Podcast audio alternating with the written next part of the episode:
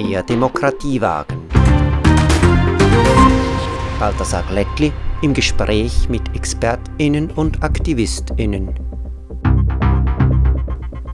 Ein Podcast.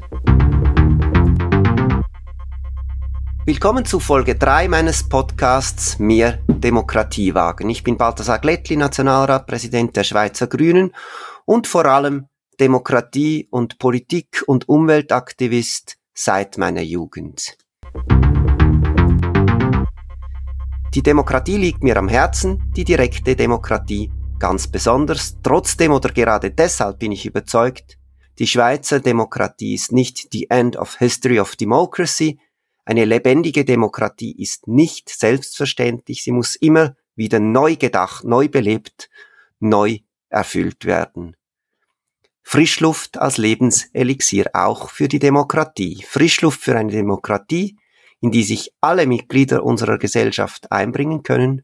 Frischluft für eine moderne Demokratie, die mit der digitalen Zeit geht und Frischluft auch für eine Demokratie, die zu den brennenden Themen unserer Zeit innovative und tragfähige Lösungen kreieren kann.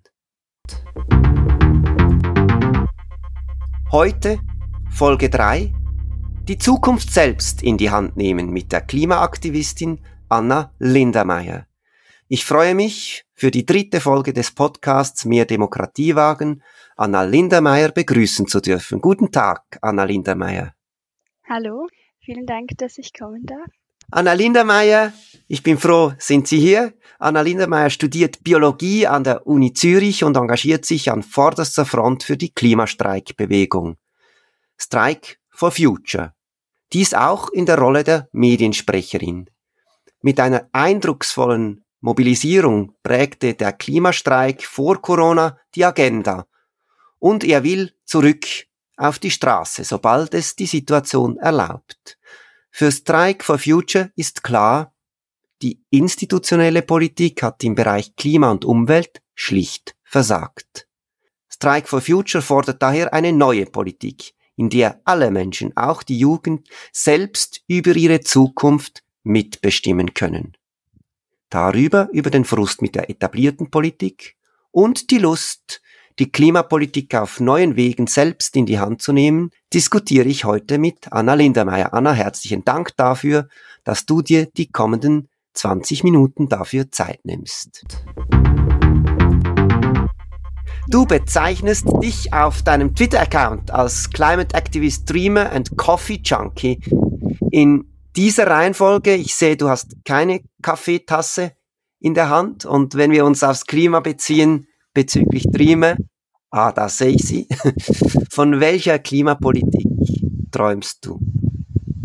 Ja, also für mich ist es natürlich wichtig, dass die Politik ganz generell, nicht nur die nicht nur die Klimapolitik, wirklich von den Menschen selbst gestaltet werden kann und dass die Politik nicht einfach wie momentan so ein abstraktes Bundeshaus ist, in der, in der Personen sitzen, die wir alle vier Jahre einmal gewählt haben und die dann über den Großteil der Bedingungen unseres Lebens bestimmen können, sondern dass wir das alle selbst tun können.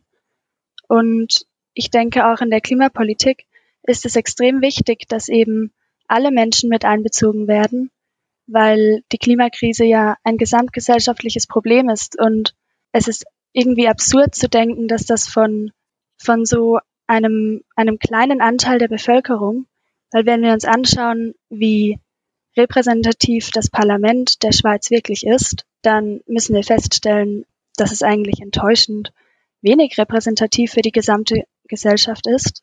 Und es ist eigentlich absurd zu denken, dass so ein kleiner Anteil der Bevölkerung diese Probleme alle alleine lösen können sollte. Und deswegen ist es mir einfach wirklich, liegt es mir wirklich am Herzen, die Politik zurück zu den Menschen zu bringen.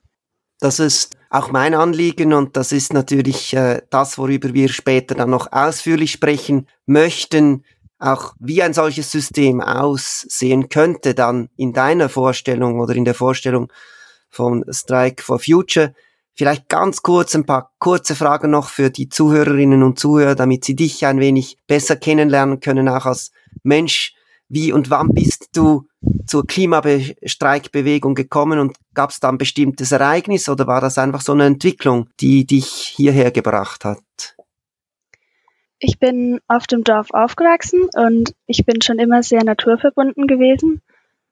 Und ähm, es hat mich schon lange sehr gestört, wie wir Menschen die Natur zerstören und damit natürlich auch unsere eigenen Lebensgrundlagen.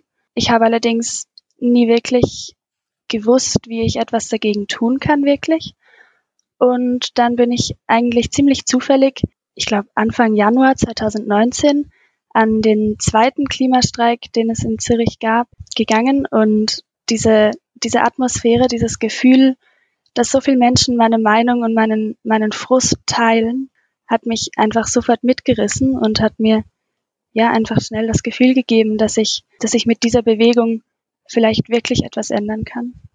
Ja, da waren wir am gleichen Anlass dabei. Auch ich finde das immer ganz wichtig, solche Momente. Und das war ja umgekehrt aber auch eine der großen Herausforderungen jetzt für die Klimastreikbewegung mit der Covid-19-Pandemie waren diese Formen, wo man auch spürt, wir sind viele. Das war eingeschränkt, sehr eingeschränkt. Nun steht der nächste Strike for Future für den 21. Mai auf der Agenda. Ich will es nicht unterlassen, dir noch die Möglichkeit zu geben, doch auch ein wenig Werbung zu machen mit welcher Art von Aktionen und welche Schwerpunkte wollt ihr da äh, setzen am 21. Mai? Ja, genau, am 21. Mai sind wir zurück auf der Straße. Ich denke, das Wichtigste dazu ist, dass es eigentlich nicht wieder einfach ein traditioneller Klimastreik, wie wir es in, der letzten, in den letzten zwei Jahren hatten, sein wird, wo überwiegend Schülerinnen und Schüler eigentlich dabei sind, sondern dass wir dieses Mal mit dem Strike for Future eben wirklich mehr Menschen mit einbeziehen möchten und dieses gesamtgesellschaftliche Problem auch viel gesamtgesellschaftlicher angehen wollen. Und deshalb werden wir am 21. Mai eben nicht nur oder nicht vor allem als Schüler und Schülerinnen auf die Straße gehen, sondern wir arbeiten mit Gewerkschaften zusammen, mit NGOs, ähm, mit anderen sozialen Bewegungen, um auch zu zeigen, wie wie die Klimakrise zusammenhängt mit den anderen Problemen, mit den anderen sozialen Ungleichheiten in unserem System. Ich denke, da setzen wir einen großen Fokus darauf, einfach wie die Klimakrise und soziale Ungleichheiten zusammenhängen, was sie für gemeinsame Ursachen haben und wie sie von der gesamten Gesellschaft gemeinsam bekämpft werden müssen. Also Climate Justice, Klimagerechtigkeit und eben nicht nur Klimaschutz quasi als, äh, als ja, Hauptthema. Genau. Äh, Dieses Strike for Future, der Strike for Future ist am 21. Mai. Wenn du jetzt auf dein Engagement in der Klimabewegung zurückblickst, worin siehst du den größten Erfolg und was ist für dich äh, die größte Enttäuschung? Vielleicht ganz kurz, nur so je ein, ein Punkt.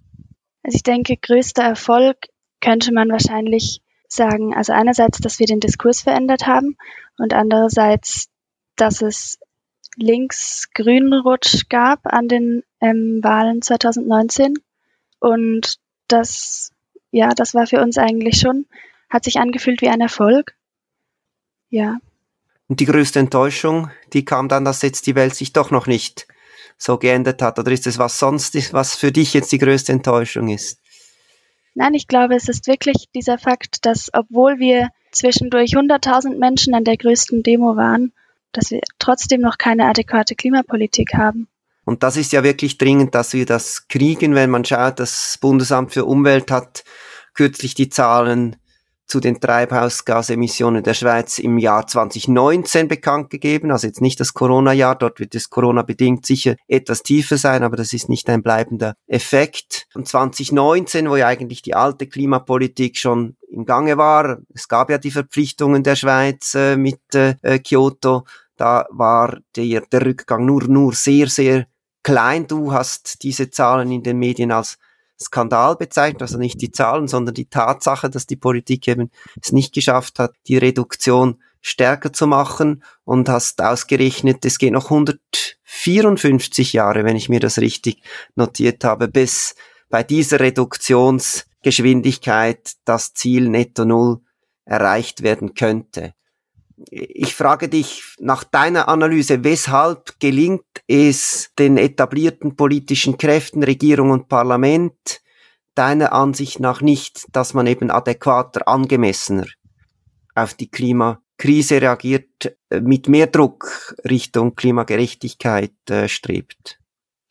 Ich denke, ich habe das vorhin schon ein bisschen angesprochen. Was für mich da, glaube ich, am ausschlaggebendsten ist, ist, wie, wie unrepräsentativ unsere, ähm, unser Parlament eigentlich ist, dass die meisten Personen, die jetzt bereits direkt betroffen sind, also zum Beispiel Bauarbeiter, die auf dem Bau Hitzesommer erleben müssen, dass diese Personen eigentlich kaum bis gar nicht vertreten sind in unserem Parlament, sondern dass es vor allem, wenn man es sich anschaut, überwiegend eher ältere Personen sind. Es sind die meisten davon weiß, sind die meisten davon ähm, männlich.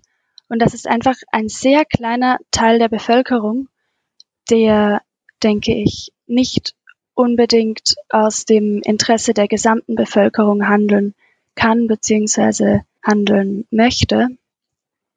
Und ja, andererseits ist es natürlich auch so, dass wir Probleme haben mit, mit intransparentem Lobbyismus, dass es viel, dass viel Geld ähm, in die Taschen unserer Politikerinnen fließt, von dem die, von dem das Stimmvolk gar nie etwas mitbekommt.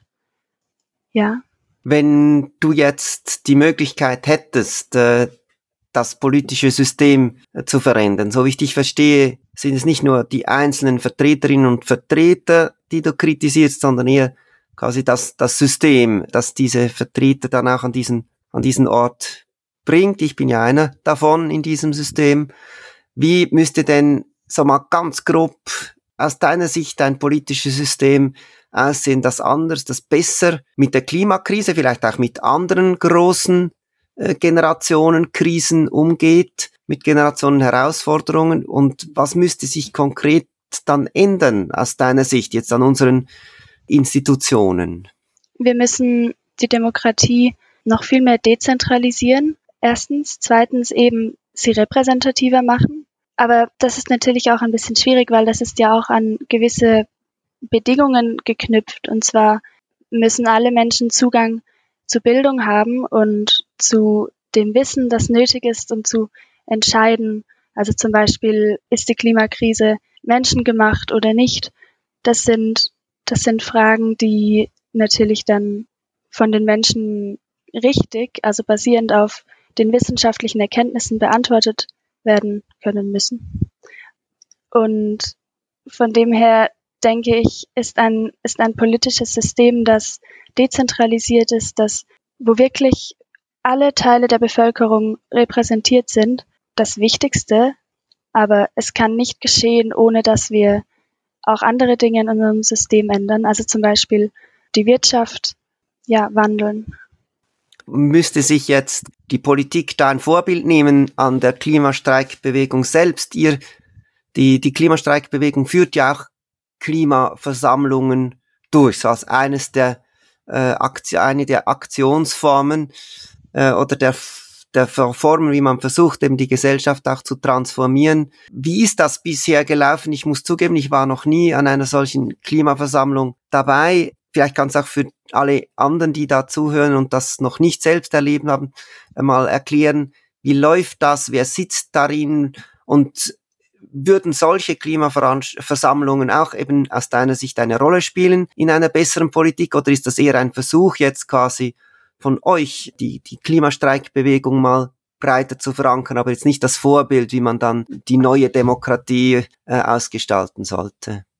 Doch, ich denke eigentlich schon, dass das auch ein Versuch ist, eine Alternative für eine ja, dezentralisiertere Demokratie auszuprobieren, im Sinn von genau Klimaversammlungen, dass das, dass das Versammlungen sind, zum Beispiel am Arbeitsplatz oder im Quartier, wo alle Menschen teilnehmen können, die möchten, wo es also nicht beschränkt ist auf, auf Alter, auf ähm, Schweizer Bürgerrecht, so wie es jetzt bei uns in der Politik ist, wo die Menschen gemeinsam diskutieren können und sich gemeinsam austauschen können darüber, was sie daran stört, wie, wie es jetzt läuft und auch spezifisch, wie es bei ihnen in der, in der direkten Umgebung läuft und wo dann auch neue Ideen entstehen können und Ideen natürlich ausgetauscht werden können darüber, wie man im direkten Umfeld eine ökologischere und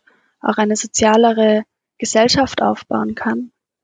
Als Kritiker würde ich jetzt sagen, wenn ich diese Beschreibung höre, das ist ja schon natürlich klar, dass dann, wenn Klimastreikende einladen und dann jene kommen, die das interessiert, dass dann dort quasi am Schluss die Meinung der Klimastreikenden eine Mehrheit hat oder sich dort äh, ja wenigstens stark vertreten ist.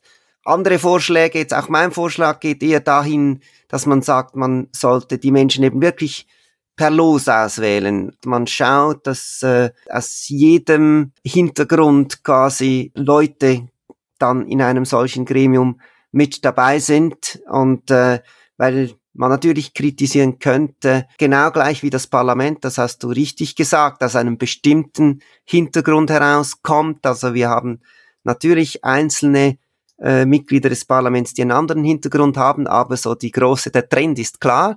Das ist trotz allem noch der, der weiße alte Mann. Und auch von den Berufen her ist es nicht äh, repräsentativ. Aber eine solche Klimaversammlung, was sind da deine Erfahrungen? Ist das dann repräsentativer oder sind das dann auch einfach, sag jetzt mal, die Klimajugendlichen aus dem Quartier mit ihren Klimagroßeltern und dann noch die die Bobo, also so die gutbürgerlichen, aber leicht alternativen aus der Gegend, die sich freuen, dass wieder was geht? Oder sind auch Arbeiterinnen und Arbeiter dabei, Menschen, die Gestelle auffüllen in einem Detailhandelsgeschäft, äh, Menschen, die mit dem Lastwagen fahren, Menschen, die putzen müssen. Wie, wie hast du das erlebt? Ein Kernpunkt ist für mich natürlich, dass diese Klimaversammlungen nicht nur vom Klimastreik organisiert werden, sondern von Strike for Future, dass sie im Rahmen der Strike for Future Bewegung stattfinden.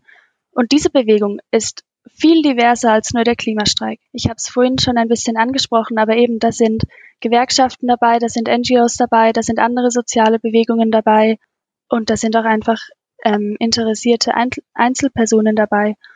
Und von dem her ist es nicht so, dass die Klimaversammlungen nur von Klimastreikenden organisiert werden, und dann auch nur Klimastreikende vertreten sind. Es ist allerdings so, dass wir jetzt aufgrund von Corona ein bisschen Schwierigkeiten hatten, mit diesem Projekt anzufangen, weil es einfach online viel schwieriger ist, Menschen, die noch nicht involviert waren, irgendwie zu so einer Klimaversammlung aufzurufen. Aber ich hoffe, dass das jetzt, wo wir wieder mehr, wo sich wieder mehr Personen treffen können, dass das ein bisschen besser funktioniert und wir dann auch wirklich eben gemeinsam mit Arbeitenden ähm, uns austauschen können. Ja, das hoffen wir natürlich alle, nicht nur damit dieses Projekt besser starten kann, sondern auch sonst, dass wir uns äh, nicht mehr so stark mit der Corona-Krise beschäftigen müssen, die ganz vieles an Austausch, an eben was ja Demokratie auch ist, an Gespräch, an Diskussion, an sich treffen mit Menschen äh, nicht mehr ermöglicht hat.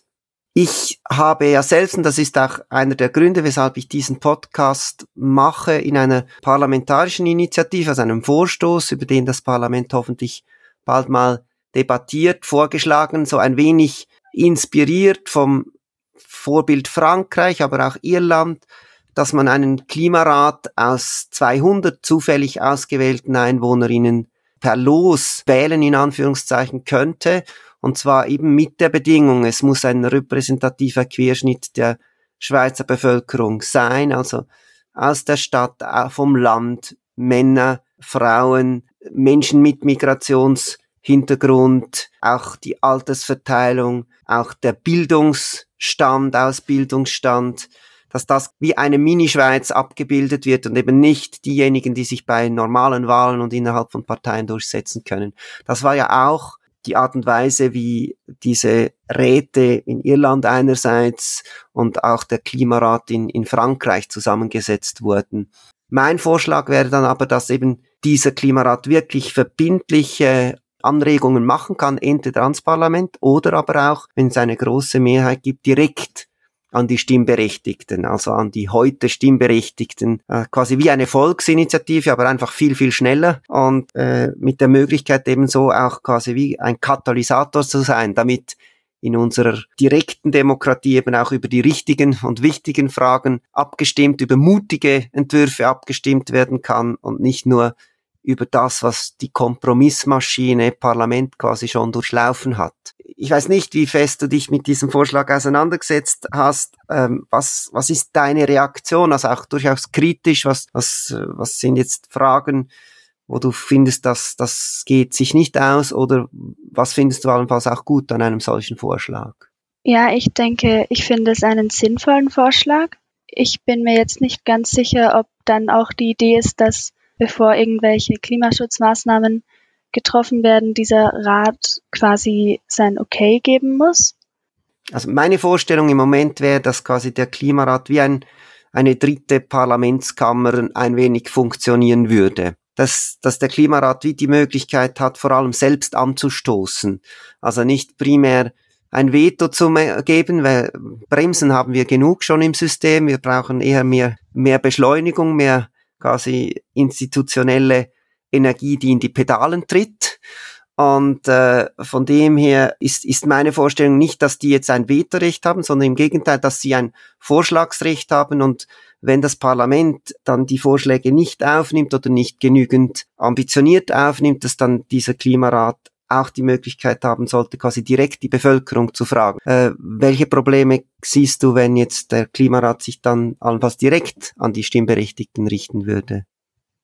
Ja, also wieder, dass, dass nur ein, ein sehr kleiner Teil der Bevölkerung überhaupt stimmberechtigt ist. Ich zum Beispiel komme eigentlich aus Deutschland und ich wohne jetzt seit zwölf Jahren in der Schweiz oder länger schon, ich weiß gar nicht. Und ich lasse mich gerade einbürgern, aber es ist ein unglaublich mühsames Prozedere und es ist auch ziemlich kostspielig und es hat total viele Auflagen und von dem her ist es einfach für so viele Menschen so schwierig, Stimmberechtigung zu erhalten. Dann kommt natürlich auch dazu, dass um abstimmen zu gehen, um wählen zu gehen, muss man ja auch Zeit haben, um sich mit dem Thema ein bisschen zu befassen, damit man überhaupt weiß, worum es geht und wofür man, wofür man stimmen möchte. Und das haben auch die meisten Menschen gar nicht in unserem jetzigen wirtschaftlichen System. Und von dem her denke ich, dieser Klimarat ist sicher ein guter Ansatz, eine gute Idee, so per Los, aber repräsentativ eine, ein Gefäß zu schaffen, wo, wo sich wirklich damit auseinandergesetzt werden kann. Aber ich denke, alleine genügt es noch nicht. Das ist äh, natürlich auch nicht, wie soll ich sagen, meine Ambition, dass man mit einem Vorstoß gleich die Zukunft rettet. Das wäre schön. Äh, nehme ich auch gerne Anregungen entgegen, wenn jemand weiß, wie man das mit einem Vorstoß macht. Aber äh, ich denke, es gibt natürlich auch noch andere Probleme. Du hast jetzt ein paar Probleme angesprochen. Also am Schluss soll, das meine ich auch so. Ja, ich glaube, sonst hat das nie eine Chance. Am Schluss soll die Stimmen, sollen die Stimmberechtigten abstimmen können. Dort sind wir dafür, dass als Grüne dass auch äh, Menschen ohne Schweizer Pass, äh, die hier leben, für eine bestimmte Zeit mitbestimmen können, dass auch die Einbürgerung leichter wird, dass auch Menschen ab 16 schon das Stimmrecht haben etc. Wie weit das kommt, das werden wir sehen. Aber es gibt ja noch ein anderes Problem. Es könnte ja auch sein, dass ein so per Los zusammengesetzter Klimarat dann zwar Vorschläge ausarbeitet, aber dass die nicht so ambitioniert sind, wie das zum Beispiel Strike äh, for Future möchte oder wie das die Klimastreikenden jetzt in ihrem Climate Action Plan äh, ausgearbeitet haben. Was ist, wenn die Menschen Zeit haben, wenn die Menschen das nötige Wissen haben, die Unterstützung der Wissenschaft und am Schluss trotzdem jetzt nicht äh, zu den gleichen Schlüssen kommen würden, wie jetzt das für euch das Richtige ist? Hat dann die Demokratie versagt oder muss man dann die Demokratie hinterfragen? Oder was wäre dann, was wäre dann die, die Lösung? Oder glaubst du, bist du überzeugt, wenn man quasi Zeit hat, sich auseinandersetzen kann, die nötigen Infos hat und, und, und ja, die nötige Freiheit auch, dass man dann automatisch zu diesen Entscheidungen kommt? Ja, ich glaube schon, dass die Demokratie eigentlich die Lösung ist. Und eben, wie gesagt, es ist natürlich immens wichtig dafür, dass eine Demokratie funktioniert, also dafür, dass die Mehrheit die beste Entscheidung für die Gesellschaft treffen kann, dass es dafür wichtig ist, dass alle Menschen auf dem, auf dem neuesten Stand sind, was die wissenschaftlichen Erkenntnisse angeht. Das ist natürlich ja ein Kernpunkt der Demokratie. Aber ich denke schon, dass wenn, wenn diese, diese Bedingungen quasi gegeben sind, dass wir dann auf die Demokratie vertrauen können. Es gibt ja Leute, die haben dieses Vertrauen etwas weniger. Also es gibt zum Beispiel Forderungen nach einem Klimarat aus Wissenschaftlerinnen und Expertinnen. Ein, ein Wiener Politologe, Molitor, der fordert das für die EU und sagt quasi, da braucht es quasi ein Vetorecht von, von Expertinnen und Experten. Und der Vorwurf wurde dann natürlich sofort laut, dass man sagt, das war, wäre dann quasi ein Schritt hin zu einer Expertinnen- und Expertendiktatur. Äh, Wenn du jetzt quasi wie entscheiden müsstest, demokratisch in die Klimakrise oder nicht ganz so demokratisch äh, mit einem zum Beispiel solchen Expertinnenrat die Klimakatastrophe abwenden? Eine schwierige Frage. Ja, ich denke, keine Demokratie oder ein, eine weniger, eine weniger demokratische Gesellschaft ist nicht wirklich eine Option, weil es dann natürlich auch so viele Interessen gibt, die nicht vertreten sind und so viele Personen gibt, deren Rechte nicht garantiert sind. In der Demokratie geht es ja darum, dass verschiedene Interessen repräsentiert werden, damit die beste, die bestmögliche Lösung für etwas, die für alle so stimmen kann, entschieden werden kann. Und auch wenn Expertinnen vielleicht in Bezug auf die Klimakrise die besten Entscheidungen treffen können, also am besten wissen, ähm, irgendwie, wie schnell wir CO2 reduzieren müssen, können sie deswegen trotzdem nicht wirklich die Interessen von, ja, zum Beispiel Arbeitnehmenden, Bauarbeitern, Zugfahrern vertreten. Und von dem her finde ich eigentlich die Demokratie wirklich, kann auch wirklich ein Mittel sein, um die Menschen mehr zu emanzipieren. Wenn man den Menschen ein bisschen mehr, deswegen finde ich es auch so wichtig, die Politik den Menschen zurückzubringen und nicht so abstrakt im Bundeshaus zu lassen. Weil wenn die Menschen wieder mehr realisieren, wie, wie viel sie eigentlich bewirken und dass, dass diese Probleme, die wir jetzt, denen wir jetzt entgegenstehen, also zum Beispiel die Klimakrise, dass das nicht nur die Probleme von irgendwelchen Parlamentarierinnen sind, sondern von uns allen und dass wir auch alle verantwortlich dafür sind, dann denke ich, dass ist das auch eine, eine Emanzipation der Bevölkerung, ja. Ja, das äh, ist etwas, was ich natürlich sehr stark auch teile als Überlegung. Und das führt mich in dem Sinn auch zur Schlussfrage. Ich glaube, es ist ganz wichtig, dass man eben den Weg findet, quasi politisch äh, auf diese Krise zu reagieren. Also es wäre sehr problematisch aus meiner Sicht, wenn man Klimapolitik quasi letztlich auf ein individuelles Verzichtsprogramm reduziert, auf quasi jede, und jeder muss halt das und das und das machen, sondern es geht letztlich äh, um die Frage, wie wir als Gesellschaft uns entwickeln wollen. Es kann nicht sein, dass man sagt, okay, äh, die Reichen, die können sich das noch leisten, XY, andere Menschen nicht, sondern wir müssen als Gesellschaft so weit kommen, dass wir sagen, okay, was mag es noch leiden, was nicht, was wollen wir uns als Gesellschaft zugestehen und wo können wir gemeinsam Lösungen finden. Und das führt eben zu meiner Schlussfrage. Das ist ja dann eine weitreichende Veränderung auch unseres Systems. Und ich möchte dir die Möglichkeit geben, so als Schlusswort auch so mal ein paar Vorschläge, wie du das siehst für solche tiefgreifenden Veränderungen. Ein wirklich nachhaltiges Wirtschaftssystem für Regeln, gerade auch für die Wirtschaft, damit sie nicht nur den Mächtigen und den Reichen zudient, sondern wirklich zu einer Lebensweise, zu einer Wirtschaftsweise beiträgt, die unsere Zukunft ein Fundament legt und nicht das Fundament wegfrisst. Ich glaube, das Wichtigste da ist für mich eigentlich das Stichwort Degrowth, dass wir unsere Wirtschaft nicht mehr nur auf Wachstum fokussieren, sondern dass wir uns auch einfach nochmal überlegen, was ist für uns alle eigentlich wichtig? Was sind die wichtigsten Werte für unsere Gesellschaft? Und dass wir dann uns überlegen, wie wir unsere Wirtschaft so gestalten, dass diese Bedürfnisse, also zum Beispiel zwischenmenschliche Beziehungen, wo, wo zwischenmenschliche Beziehungen wieder im Fokus stehen und ermutigt werden und bestärkt werden. Und dass wir dann schauen, wie wir unseren, unseren Energieverbrauch als Gesellschaft so reduzieren können, dass es mit den, mit den planetaren Grenzen übereinstimmt, dass wir unser Kohlenstoffbudget nicht überschreiten, dass wir nicht Wachstum im Fokus haben, sondern was wir Menschen als, als Grundbedürfnisse haben eigentlich. Ja, und für mich muss ein, ein System, das der Klimakrise gerecht wird, natürlich auch kollektiv erarbeitet werden.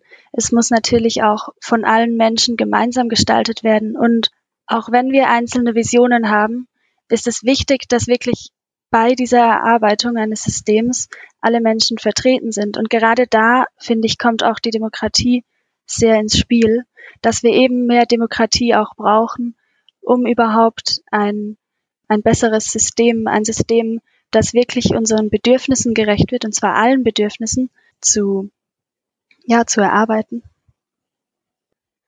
Herzlichen Dank. Das war die Klimaaktivistin Anna Lindermeier über Frust und Lust, Frust über das Versagen der etablierten Politik in der Klimakrise und mit der Lust auch und mit der Ermunterung, die Zukunft selbst in die Hand zu nehmen. Was ich mitnehme, ist äh, eine klare Kritik an einer Politik, die sich hinter den Mauern des Bundeshauses etwas versteckt und nicht wirklich die Vielfalt der Menschen in diesem Land abbildet. Gleichzeitig aber die Überzeugung, dass es nicht darum geht, die Demokratie abzuschaffen, sondern sie besser zu machen, mehr Menschen in ein Gespräch hinein auch einzubinden, wie das die Klimastreikenden selbst ja auch mit ihren Klimaversammlungen unter den erschwerten Bedingungen von Corona begonnen haben und wie sie es mit dem hoffentlich eindrücklichen Strike for Future fortsetzen wollen, wo es darum geht, dass alle Menschen mitgestalten können sollten an ihrer Zukunft. Mehr Demokratie wagen. Balthasar Glättli im Gespräch mit ExpertInnen und AktivistInnen. Ein Podcast. Für die nächste Folge von Mehr Demokratie wagen haben wir einen Austausch geplant mit einer Vertreterin oder einem Vertreter der Bürgerinnenversammlungen in der deutschsprachigen Region Belgiens. Das sind per Los besetzte Gremien, die dort schon seit einiger Zeit fester Bestandteil der politischen Institutionen sind und auch ein verbindliches Gewicht haben im Rahmen der offiziellen Politik.